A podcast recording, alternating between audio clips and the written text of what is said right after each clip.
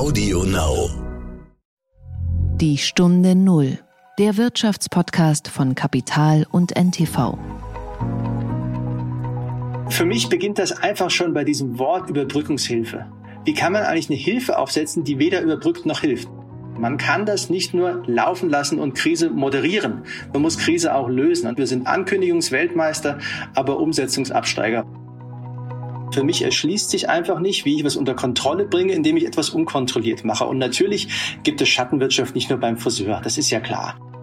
Und wenn man sich einfach mal anschaut, wie viele Leute gut frisiert draußen rumlaufen, angefangen von der Bundeskanzlerin, Frau Merkel sagt selber im Interview, sie lässt sich von einer Assistenz frisieren. Und dann ist das auf einmal sicher. Oder der Moderator im Fernsehen, das ist auch schwierig, weil ich finde, man kann auch nicht begründen, weshalb wir in so einer Zweiklassengesellschaft leben, wo die einen sagen, für mich ist Frisur als Person des öffentlichen Lebens eine Grundversorgung und die anderen, die Kassiererin, die an der Kasse sitzt, den ganzen Tag Leute bedient, die darf das dann nicht haben. Herzlich willkommen zu einer neuen Folge von Die Stunde Null. Wir sind Tanit Koch und Horst von Butler. Schön, dass Sie uns wieder zuhören. Tanit, hast du schon einen Friseurtermin ausgemacht? Nein, denn ich habe es letzte Woche nicht mehr ausgehalten und mein Freund hat meine dreieinhalb grauen Haare gefärbt. Das ist übrigens ein, ein völlig neues Vertrauenslevel in einer Beziehung. Und ich rede sogar noch mit ihm. Aber schneiden darf weiterhin nur der Friseur. Und ich finde es mal wieder schade, dass man beim Podcast nur hören kann und dich jetzt nicht sehen. Ich hätte das natürlich auch gerne gesehen. Egal, ab dem 1. März geht es wieder los mit dem Haare schneiden. Zwar ganz legal. Seit Mitte Dezember waren ja auch die Friseursalons hierzulande geschlossen. Und das sieht man inzwischen, finde ich, auch äh, auf vielen Köpfen. So eine gewisse ja, Verlotterung. Ähm, also es sieht so diese Jetisierung der Menschen nimmt so ein bisschen zu, ne? Ja, aber bei vielen sieht man das eben auch nicht. Ähm, und zwar bei denen, die sich ihren. Bei mir zum Beispiel. Bei dir oder denen, die sich den illegalen Cut geholt haben. Und ähm, das hat natürlich die Öffnung der Friseure ganz bestimmt beschleunigt. Auch darüber habe ich mit Noah Wild geredet, dem Sprecher der Geschäftsführung von Wild Beauty. Diese Firma vertreibt professionelle Haarkosmetik an Friseurstudios in Deutschland und Europa und sie spielt eine ganz wichtige Rolle in der Öffnungsdiskussion. Der Gedanke zum Tag. Talent, ich will heute mit dir über ein Gespenst reden. Auch nicht schon wieder über die SPD. Nein, nein, das meine ich nicht. Ich meine das Lieblingsgespenst der Deutschen, und zwar die Inflation. Mm, aber Notenbanken versuchen doch eigentlich verzweifelt, die Inflation mit immer neuem Geld zu heben. Stimmt, die Inflation war verschwunden, und zwar seit vielen Jahren. Und jetzt reden alle über ein Comeback der Inflation. Ja, okay, gut. Die, die Mehrwertsteuersenkung ist ja zum Jahresanfang ausgelaufen. Der Ölpreis ist gestiegen, Benzin kostet wieder mehr und die CO2-Steuer hat die Energie verteuert. Also kommt, da kommt ja was zusammen. Hast du alles richtig beobachtet und deswegen gab es im Januar auch einen Anstieg der Inflation auf insgesamt drei Prozent. Kann das Ganze noch in diesem Jahr klettern? Davor hat Jens Weidmann gewarnt, das ist ja so ein bisschen unser Stabilitätspriester in der Bundesbank. Und gestern auch nochmal Volker Wienand, der Ökonom. Denn viele Menschen, auch in Deutschland, sitzen auf sehr viel Geld, das sie im vergangenen Jahr gespart haben. Die deutsche Sparquote ist auf einem Rekordniveau bei rund 16 Prozent und das Geldvermögen der privaten Haushalte ist um knapp 400 Milliarden auf 7,1 Billionen im vergangenen Jahr gewachsen. Und wenn es wieder geht, können die Menschen das ja auf den Kopf hauen. Für Reisen, für Restaurants, für Rennräder. Genau. Wenn das ganze gehortete Geld in die reale Wirtschaft schwappt, plus die ganzen schuldenfinanzierten staatlichen Programme, dann könnten aber auch die Preise steigen und damit die Inflation. Was dann ja aber auch bedeutet, dass das Leben wieder normal wäre. Genau, also eigentlich ein ganz schönes Zeichen. Ähm, in den USA ist jetzt allerdings eine Debatte ausgebrochen. Es geht um einen plötzlichen Inflationsdruck oder Inflationsschock und die mögliche Überhitzung der Wirtschaft. Bemerkenswert ist das deshalb, weil der ehemalige US-Finanzminister Larry Summers diese Debatte angestoßen hat. Okay, aber wer den guten Larry schon mal ich weiß nicht, zum Beispiel in Davos oder so erlebt hat, bei dem ist hängen geblieben, dass er echt auf Schulden machen steht. Genau, normalerweise sagt er eigentlich, genau, raus mit der Kohle äh, und ihm war eigentlich auch kein Konjunkturprogramm groß genug. Er trommelt seit Jahren für höhere Schulden. Nun aber warnt er, dieses 1,9 Billionen schwere Paket von Joe Biden sei zwar der kühnste Akt einer makroökonomischen Stabilisierungspolitik in der Geschichte der USA, Zitat, aber es sei schlicht zu groß. Dreimal so groß wie die Lücke, die es füllen soll. Denn nach dem 2,2 Billionen Stimulus im Frühjahr gab die Trump-Regierung ja nochmal in einem letzten Akt 900 Milliarden obendrauf. Und jetzt will Joe Biden nochmal 1,9 Billionen draufpacken.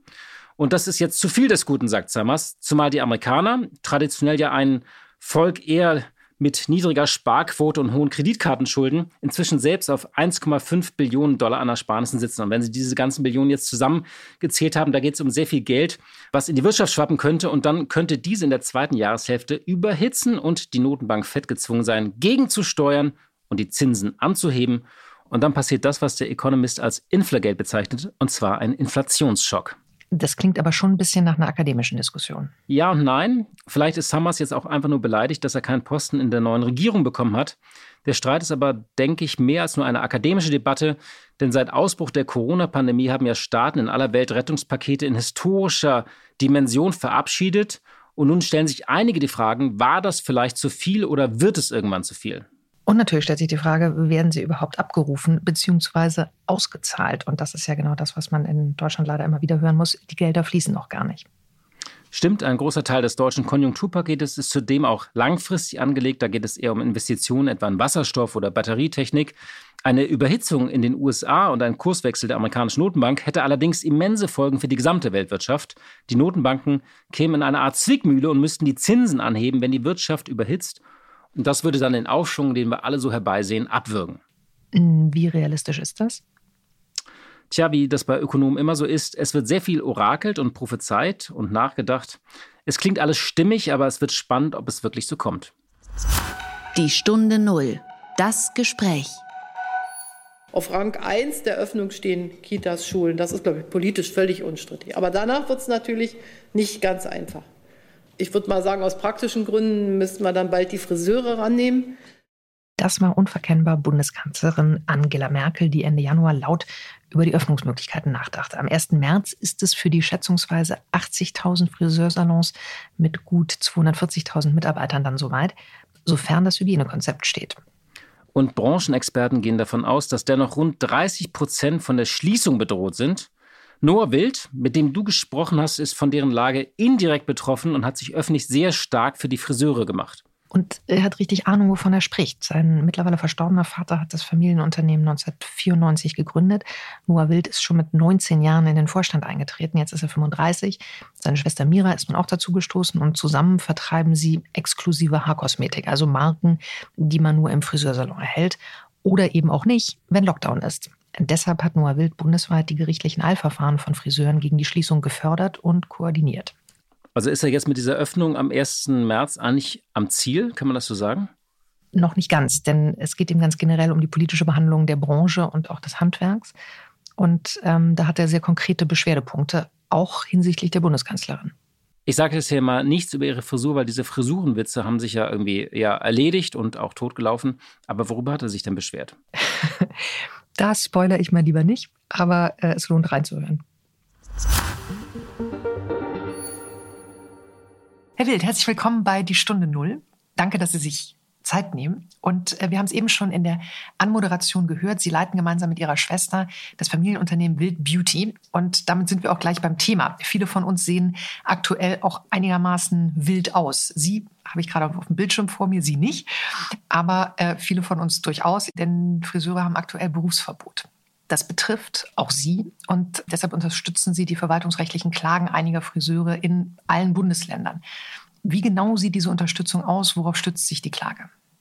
Genau, ich habe zwar gerade äh, auch einen Corona-Haarschnitt, nämlich einen drei Monate alten mittlerweile, aber gut gestylt heute für unseren Termin. Und was wir machen, ist, wir organisieren, finanzieren und flankieren wiederum medial Klagen gegen die Corona-Verordnung für Salonpartner. Wir sind zwar offen als Unternehmen, also ich darf Geschäft machen, aber faktisch sind alle meine Kunden geschlossen. Deswegen sitzen wir da im gleichen Boot und wir haben uns dazu entschieden zu sagen, wir möchten unsere Friseure, respektive den gesamten Friseurmarkt, dabei unterstützen zu sagen, die Verordnung, die es gibt, die Corona-Verordnung, die ja ein Friseurverbot, sage ich jetzt mal, ausgesprochen hat, die möchten wir mal unabhängig durch einen Dritten überprüfen lassen. Und das geht halt im Rechtsstaat am besten vor Gericht. Und da Friseure selber als Kleinunternehmer mit dem Rücken zur Wand stehen, Wochen und Monate lang auf Hilfe warten, wäre es für die jetzt recht schwierig, eine eigene Klage zu organisieren. Deswegen haben wir gesagt, wir unterstützen die dabei, sodass das Ganze mit Niveau abgewickelt werden kann, haben dafür eine Kanzlei engagiert und die betreibt für uns die Verfahren zentral für Gesamtdeutschland. Wie ist dabei Ihre Argumentation? Also worauf stützen Sie sich vor Gericht? Naja, gemeinsam wollen wir ja die Corona-Krise in den Griff bekommen. Wir wollen ja die Pandemiewelle, die vor uns herreitet, entschleunigen. Ja? Und was wir halt sehen, ist, dass die Politik leider mit einem guten Gedanken ein ganz schönes Problem kreiert hat. Es gab nämlich in deutschen Friseursalons sichere hygienische Zustände. Es gab seit Anbeginn der Corona-Krise sieben Fälle, an der Zahl nochmal wiederholt, sieben von Friseuren, die wirklich Corona erkrankt waren. Die müssen das nämlich melden als Pflichtmeldung an die Berufsgenossenschaft. Also sieben Fälle.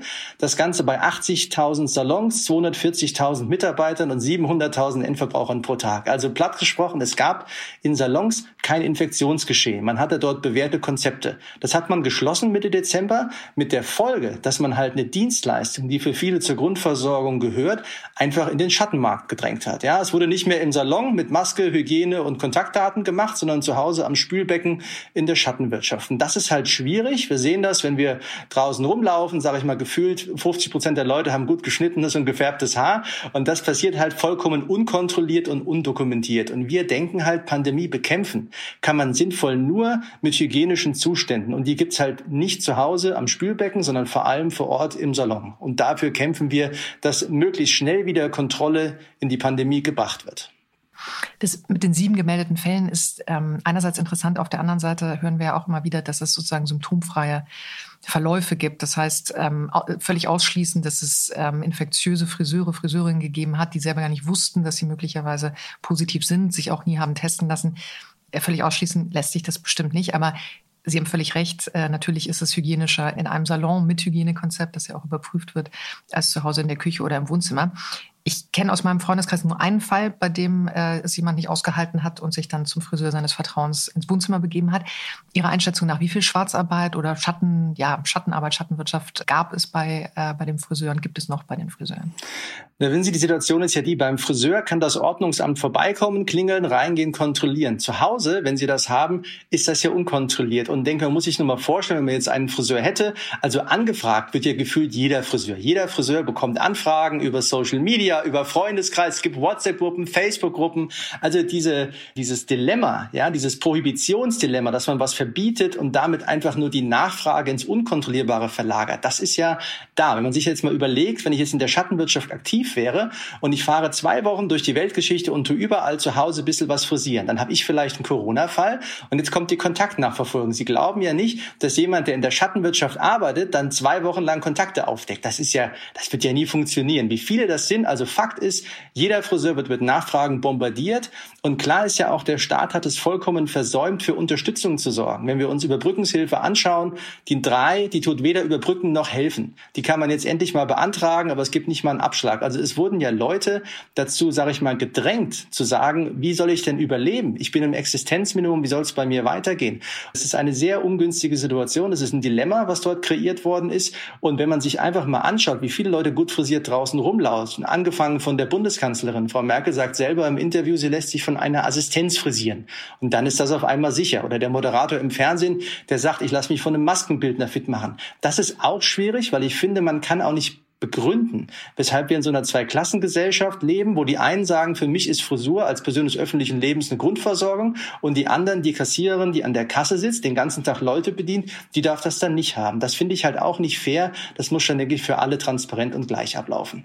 Auf der anderen Seite ist diese, diese Schattenwirtschaft, wie Sie sie ja zu Recht nennen, ja eigentlich ein ganz gutes Druckmittel. Zugespitzt formuliert könnte man ja sagen, dass äh, Waxing-Experten, Masseure etc. möglichst auch alles dafür tun sollen, damit sich rumspricht, dass es ganz, ganz viel Schattenwirtschaft in diesem Bereich gibt, damit das dann sozusagen ein, die diese Gefahr eines weiteren Infektionsgeschehens genügend Druck auf die Politik ausübt.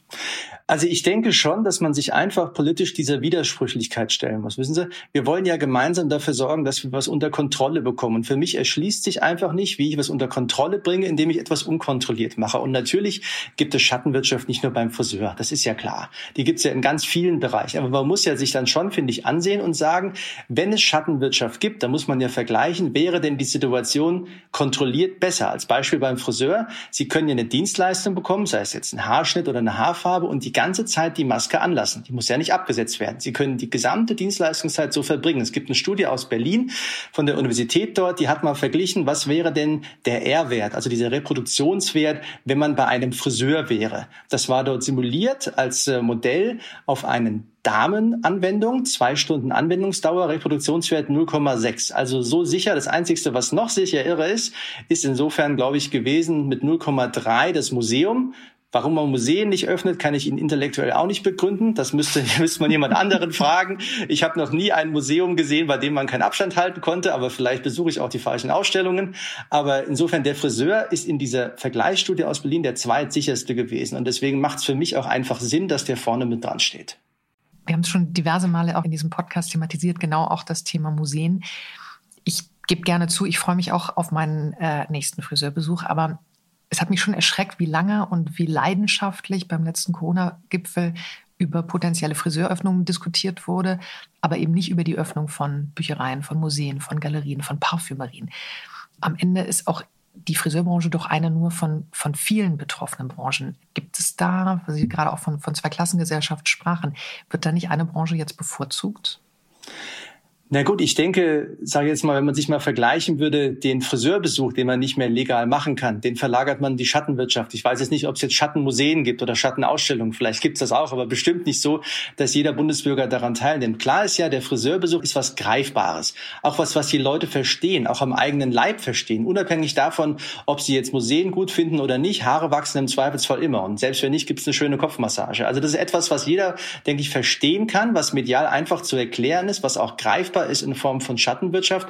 Ich denke nicht, dass der Friseur der Nabel der Welt ist, aber man sieht, dass er für viele zur Grundversorgung gehört. Und zwar nicht nur in Form von Dienstleistungen, sondern auch als eine Kontaktperson, die einfach dafür sorgt, dass man nicht so alleine ist. Beim Friseur kann man sich unterhalten, gerade bei uns in der Krise. Wir reden doch alle auch von der Vereinsamung. Ja, wir reden alle von Mental Health, davon, dass wir auch nicht, sage ich mal, in eine Depression irgendwo reinrutschen. Und das sollte man nicht unterschätzen, was so ein Kontaktpunkt, mit dem man mal reden kann und hier mal einen Schnack macht, wie ein Friseur, was der auch einfach als Aufgabe hat oder als Person ist, die weit über das Stylen oder Pflegen von Haaren hinausgeht. Nun werden sich viele denken, hm, gut, das Thema hat sich ja am 1. März erledigt, ab da ist ja wieder geöffnet und es darf legal geschnibbelt werden. Stimmt das oder werden die Klagen aufrechterhalten? Also erstmal, uns ist ja eilig mit dem Thema und deswegen lassen wir unsere Eilverfahren auch weiterlaufen, weil Wissen Sie, ich kann auch nicht verstehen, weshalb man sagt, Friseure sind ab 1. März sicher. Das ist doch eine rein politische Lösung, die durch nichts unterlegt ist. Es gab ja angeblich eine Sitzung, in der die Ministerpräsidenten in der Bund-Länder-Konferenz sagten, Frau Merkel, 22. Frau Merkel sagte dann, ich stehe auf. Und dann hat man gesagt, dann machen wir halt den 1. März. Das ist ein politisches Jungtim, was durch nichts zu begründen ist. Weil entweder sind sie sicher oder sie sind es nicht. Sie sind ja nicht ab dem 1. März sicherer als jetzt. Das ist ja Hokuspokus. Und auch muss man sagen, wenn dann begründet wird mit Würde. Also ich ich kann doch auch nicht die Würde des Menschen auf den 1. März datieren. Das ist doch auch wiederum Blödsinn. Also das macht für mich als Begründung keinen Sinn. Und insofern kämpfen wir ja für die unverzügliche Wiederöffnung, weil wir sind jetzt zwei Wochen weiter, in denen die Schattenwirtschaft grassiert und damit die Pandemie befeuert wird, ist für uns ein Widerspruch, den man nicht begründen kann. Ich verstehe es nicht, weshalb das so ist. Und ein Thema, was man noch beachten müsste, ist ja, was machen jetzt die Bundesländer daraus? Beispiel Sachsen hat am Wochenende entschieden, die machen jetzt wöchentlich einen verpflichtenden Corona-Test sind wir mal ehrlich, was nützt es denn wöchentlich, sich einmal zu testen? Also einen Schnelltest macht man entweder täglich oder gar nicht. Und wenn man den macht, muss der Staat eine Infrastruktur schaffen, das hat er auch versäumt. Und wenn sie da ist, muss sie von einem bezahlt werden. Sie können ja nicht dem Friseur, der drei Monate später noch nicht mal einen Abschlag auf seine Hilfe hat, jetzt noch sagen, organisiere mal das, was der Staat nicht kann, nämlich eine Testinfrastruktur und bezahle das Ganze noch. Das macht für mich keinen Sinn. Und darüber hinaus noch ein Thema, was finde ich medial bisher leider noch nicht durchgriffen wird, was aber mindestens so wichtig ist, weil die Friseure sind mit die ersten, die wieder öffnen ist die Arbeitsschutzverordnung vom Bundesministerium von Herrn Heil. Die besagt nämlich, dass alle Unternehmen in Gesamtdeutschland pro Person zehn Quadratmeter Fläche vorhalten sollen. Denken wir mal an einen Supermarkt, das ist in Ordnung, da geht man rein. Mhm. Sie haben 100 Gäste da drin und zehn Angestellte. Das ist ja relativ einfach. Jetzt denken Sie an einen Friseur, da haben Sie einen Kunden zu einem Friseur, einen Dienst, äh, Bedienfaktor eins zu eins. Wir sind stolz in Deutschland auf duale Ausbildung. Sie haben noch einen Auszubildenden drinstehen, haben Sie einen Faktor von 1 zu 1,5. Jetzt brauchen Sie also für einen Auszubildenden, einen Friseur, einen Gast 30 Quadratmeter. Das sagt Ihnen Herr Heil. Jetzt sagen Sie, wie soll das denn funktionieren? Das macht ja alles gar keinen Sinn. Wir haben ja auch alle Masken an. Wir haben einen R-Wert von 0,6. Also das ist überhaupt nicht durchdacht. Und allein das wird schon ein mega Problem für alle, die wieder eröffnen. Der Friseur ist ja nur der Erste, zu schauen, wie soll diese Verordnung aus Mitte Januar eigentlich funktionieren. Die ist sich auch typisch ministerial vorgestellt, dass man nur Räume hat, die immer in 10 Quadratmetern gehen. Also jeder kann Ihnen sagen, was brauchen Sie bei 30 Quadratmeter? Keiner kann Ihnen sagen, was brauchen Sie bei 26. Und die Realität ist ja nicht in Zehner-Schritten, die ist ja ganz anders vorhanden. Und ganz viele Dienstleister werden damit ein mega Problem haben mit dieser Arbeitsschutzverordnung. Werden Sie dagegen auch klagen? Also wir haben uns in der vergangenen Woche gewendet an Herrn Heil als Zuständigen im Ministerium und aber auch an alle Handwerker, die im Bundestag sitzen. Leider sind das relativ wenige, muss man auch mal offen sagen. Ja, sitzen ganz viele andere Leute, aber wenige Praktiker.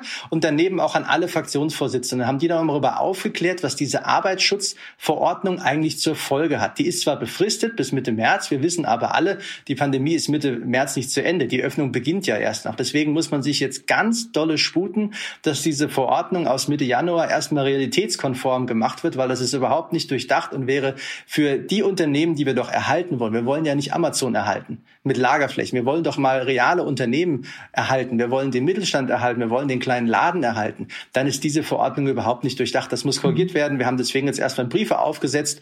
Und ich denke, wenn das alles nichts helfen sollte, dann wäre es auch hier auf jeden Fall sinnvoll, das unabhängig gerichtlich überprüfen zu lassen. Da bin ich von überzeugt bei der aktuell laufenden Friseurklage im Eilverfahren. Was haben Sie da schon an Rückmeldungen?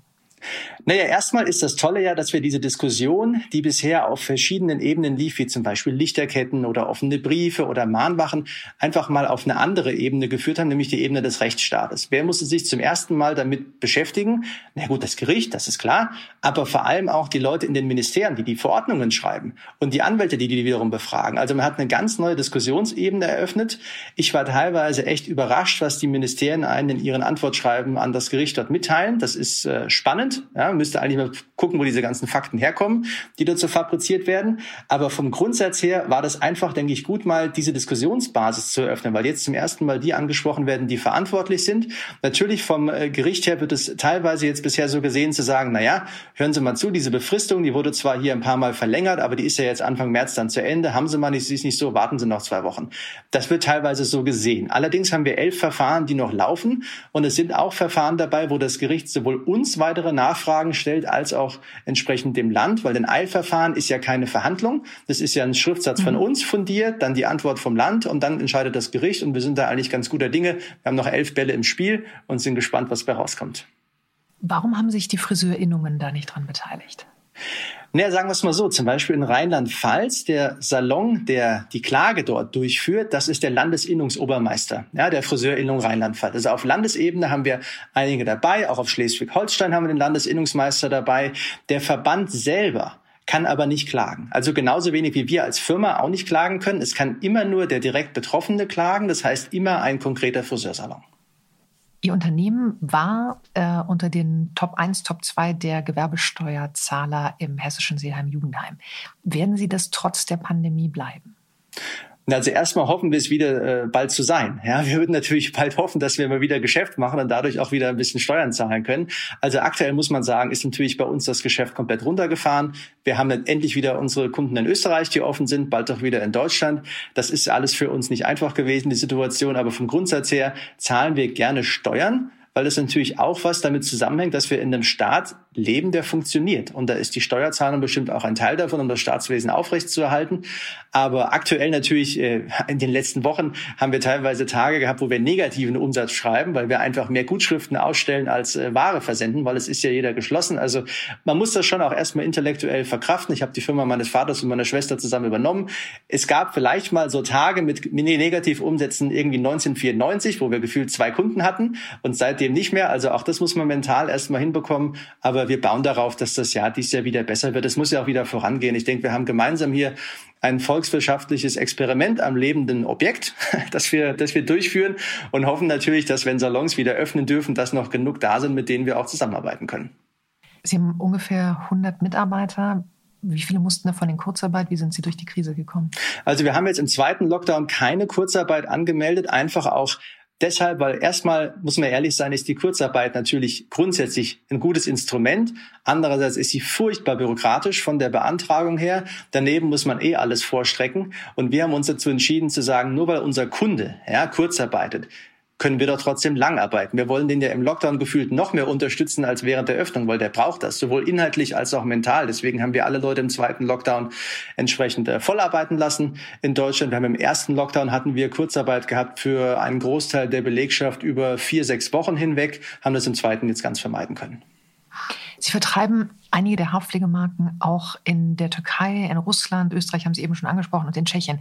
Wie ist Ihr Blick auf die Situation in diesen Ländern? Ist natürlich sehr unterschiedlich. Ne? Ich denke, Lockdown wird auch äh, sehr unterschiedlich interpretiert. Es gibt ja, es gab ja auch Lockdowns, wo wirklich alle mal zu Hause geblieben sind. Gefühlt sind das auch teilweise Länder gewesen, wo es schneller wieder weiterging. Jeder testet unterschiedlich, also alles ganz unterschiedlich. Aber generell muss man sagen, wir haben natürlich äh, Länder rausgesucht, wo jetzt gerade die zweite Krise, Tschechien mal als Beispiel, ja, Tschechische Republik, natürlich deutlich mehr eingeschlagen ist als die erste. Also einige sind deutlich schwieriger durch den zweiten Lockdown weitergegangen. Das Gute ist, dass wir in Deutschland die Möglichkeit haben, im Vergleich zu anderen Ländern, die Sie auch gerade genannt haben, dass wir einen Rechtsweg einleiten können, auf den man sich noch verlassen kann. Das darf man auch nicht gering schätzen, was das überhaupt mal für ein Wert ist. Und wir haben einen Staat, der von der Theorie her die Möglichkeit hat, alle zu unterstützen. Es muss eigentlich keiner über die Wupper gehen bei uns. Dass das trotzdem viele machen, zeigt, dass wir nicht ein Problem in der Ankündigung haben, sondern in der Umsetzung. Denn das ist das, was Deutschland wiederum ausmacht. Äh, viele andere helfen da hemdsärmeliger. Das muss man, glaube ich, auch sagen. Bei uns ist das Ganze ein sehr gesteuerter langwieriger, teilweise auch frustrierender Prozess. Aber am Ende des Tages muss man auch sagen, sind wir froh, als Unternehmen in Deutschland zu sitzen. Wir haben hier extrem viele Vorteile. Unser Staat ist im Verhältnis immer noch gut organisiert. Aber wir sehen auch in dieser Krise, was wir eigentlich alles an Hausaufgaben mal abzuarbeiten haben. Können Sie da ein, zwei Beispiele nennen, was Hausaufgaben anbelangt? Wissen Sie, für mich beginnt das einfach schon bei diesem Wort Überbrückungshilfe wie kann man eigentlich eine Hilfe aufsetzen, die weder überbrückt noch hilft? Ich meine das so, wie ich sage. Es ist doch ein Unding, dass man über Monate hinweg hier etwas ankündigt. Jetzt kam ja noch vor ein paar Tagen raus, dass es sogar absehbar war, dass das Ganze erst ab Februar in die Bearbeitung geht. Bisher hat man sich herausgeredet, dass das irgendwie anders nicht möglich gewesen wäre. Jetzt kommt raus, man hat das äh, so eingeplant, dass sich alles verzögert. Und ich finde einfach, was doch bei uns schief läuft, ist, dass wir niemanden haben, der hierfür inhaltlich Verantwortung übernimmt. Wissen Sie, wir haben einen Teamchef, sage ich mal, mit Frau Merkel, und die müsste doch jetzt mal dafür sorgen, dass die Taktik geändert wird oder ein paar Spieler ausgewechselt werden. Man kann das nicht nur laufen lassen und Krise moderieren. Man muss Krise auch lösen. Und das ist das, was für mich hier einfach verquer läuft. Wir bekommen es nicht mehr hin, Sachen umzusetzen. Wir bekommen es angekündigt. Wir sind Ankündigungsweltmeister, aber Umsetzungsabsteiger. Und das verstehe ich nicht. Es werden Wörter in den Mund genommen, die größer nicht sein könnten. Und am Ende kriegt man es nicht geliefert. Und es gibt immer einen Schuldigen. Und was auffällt in diesen Runden, der Schuldige ist nie derjenige, der spricht. Und das finde ich halt auch nicht in Ordnung. Ich finde, es muss da auch mal Verantwortung übernommen werden. Und das beginnt für mich einfach mit Führungsqualität. Und ich finde, wir sehen einfach, dass, dass wir zu wenig moderieren und zu wenig führen. Und das ist wirklich ein, ein Problem bei uns im Lande. Letzte Frage an Sie. Haben Sie Ihren Friseurtermin schon? Ich habe einen Friseurtermin ausgemacht, genau am 1. März bei unserem Salonpartner hier in Seeheim-Jugendheim habe ich mir direkt einen ergattert, wo absehbar war, dass das Ganze wieder aufgeht. Morgens um neun werde ich da hinlaufen und freue mich jetzt schon auch, meine Corona-Frisur wieder abgeben zu dürfen dann wünsche ich da viel Erfolg und alles Gute bei der Umsetzung und äh, danke Ihnen nochmal für dieses sehr, sehr interessante Gespräch, die Einblicke in, äh, in Ihre Branche und wünsche Ihnen alles Gute und natürlich auch Ihren Vertriebspartner. Vielen Dank, ich danke Ihnen auch. Die Corona-Krise wird ja auch in der Kultur verarbeitet. Es gibt Filme, aber auch Bücher. Und äh, jetzt hat sich ein bekannter Schriftsteller zu Wort gemeldet, Tanit ja, nicht nur zu Wort gemeldet, sondern er könnte sich sogar vorstellen, eine Geschichte aus Sicht des Virus, des Coronavirus zu schreiben. TC Boll nämlich. Zitat. Es ist Teil meines künstlerischen Credos. Ich schlüpfe in den Kopf von jedem oder von allen. Und das Virus sei so programmiert, in jede andere Spezies einzudringen, genau wie ein Schriftsteller in seinem neuen Buch berichtet Boyle aus der Perspektive eines Schimpansen. Und ich frage mich, ob das möglicherweise das Zeug hätte, das also Coronavirus-Buch eines, ähm, eines Kafka-Werks, die Verwandlung, als DC Boyle eines Morgens aus unruhigen Träumen erwachte, fand er sich in seinem Bett zu einem ungeheuren Ungeziefer verwandelt. Ich bin gespannt. Ich weiß nicht, ob ich dazu 800 Seiten lesen würde. So viel schreibt er ja auch mal ganz gerne. Ähm, aber man könnte zumindest eine Fortsetzung über eine Mutation dann planen, nicht? Und auch noch ein zweites oder drittes Buch, je nachdem, wie viele Mutationen es gibt. Genau, der kennt Virus in englischer Sprache, der brasilianische in brasilianischer und, und so weiter und so weiter. Liebe Hörerinnen und liebe Hörerinnen, das war's für heute. kommen Sie gut durch die Woche und wir hören uns hoffentlich am Freitag wieder und dort gehen wir noch mal ein bisschen auf Reise und zwar in einem Wohnwagen. Lassen Sie sich überraschen. Eine schöne Woche noch. Die Stunde Null, der Wirtschaftspodcast von Kapital und NTV. Dieser Podcast ist Teil der Initiative Zeit, die Dinge neu zu sehen.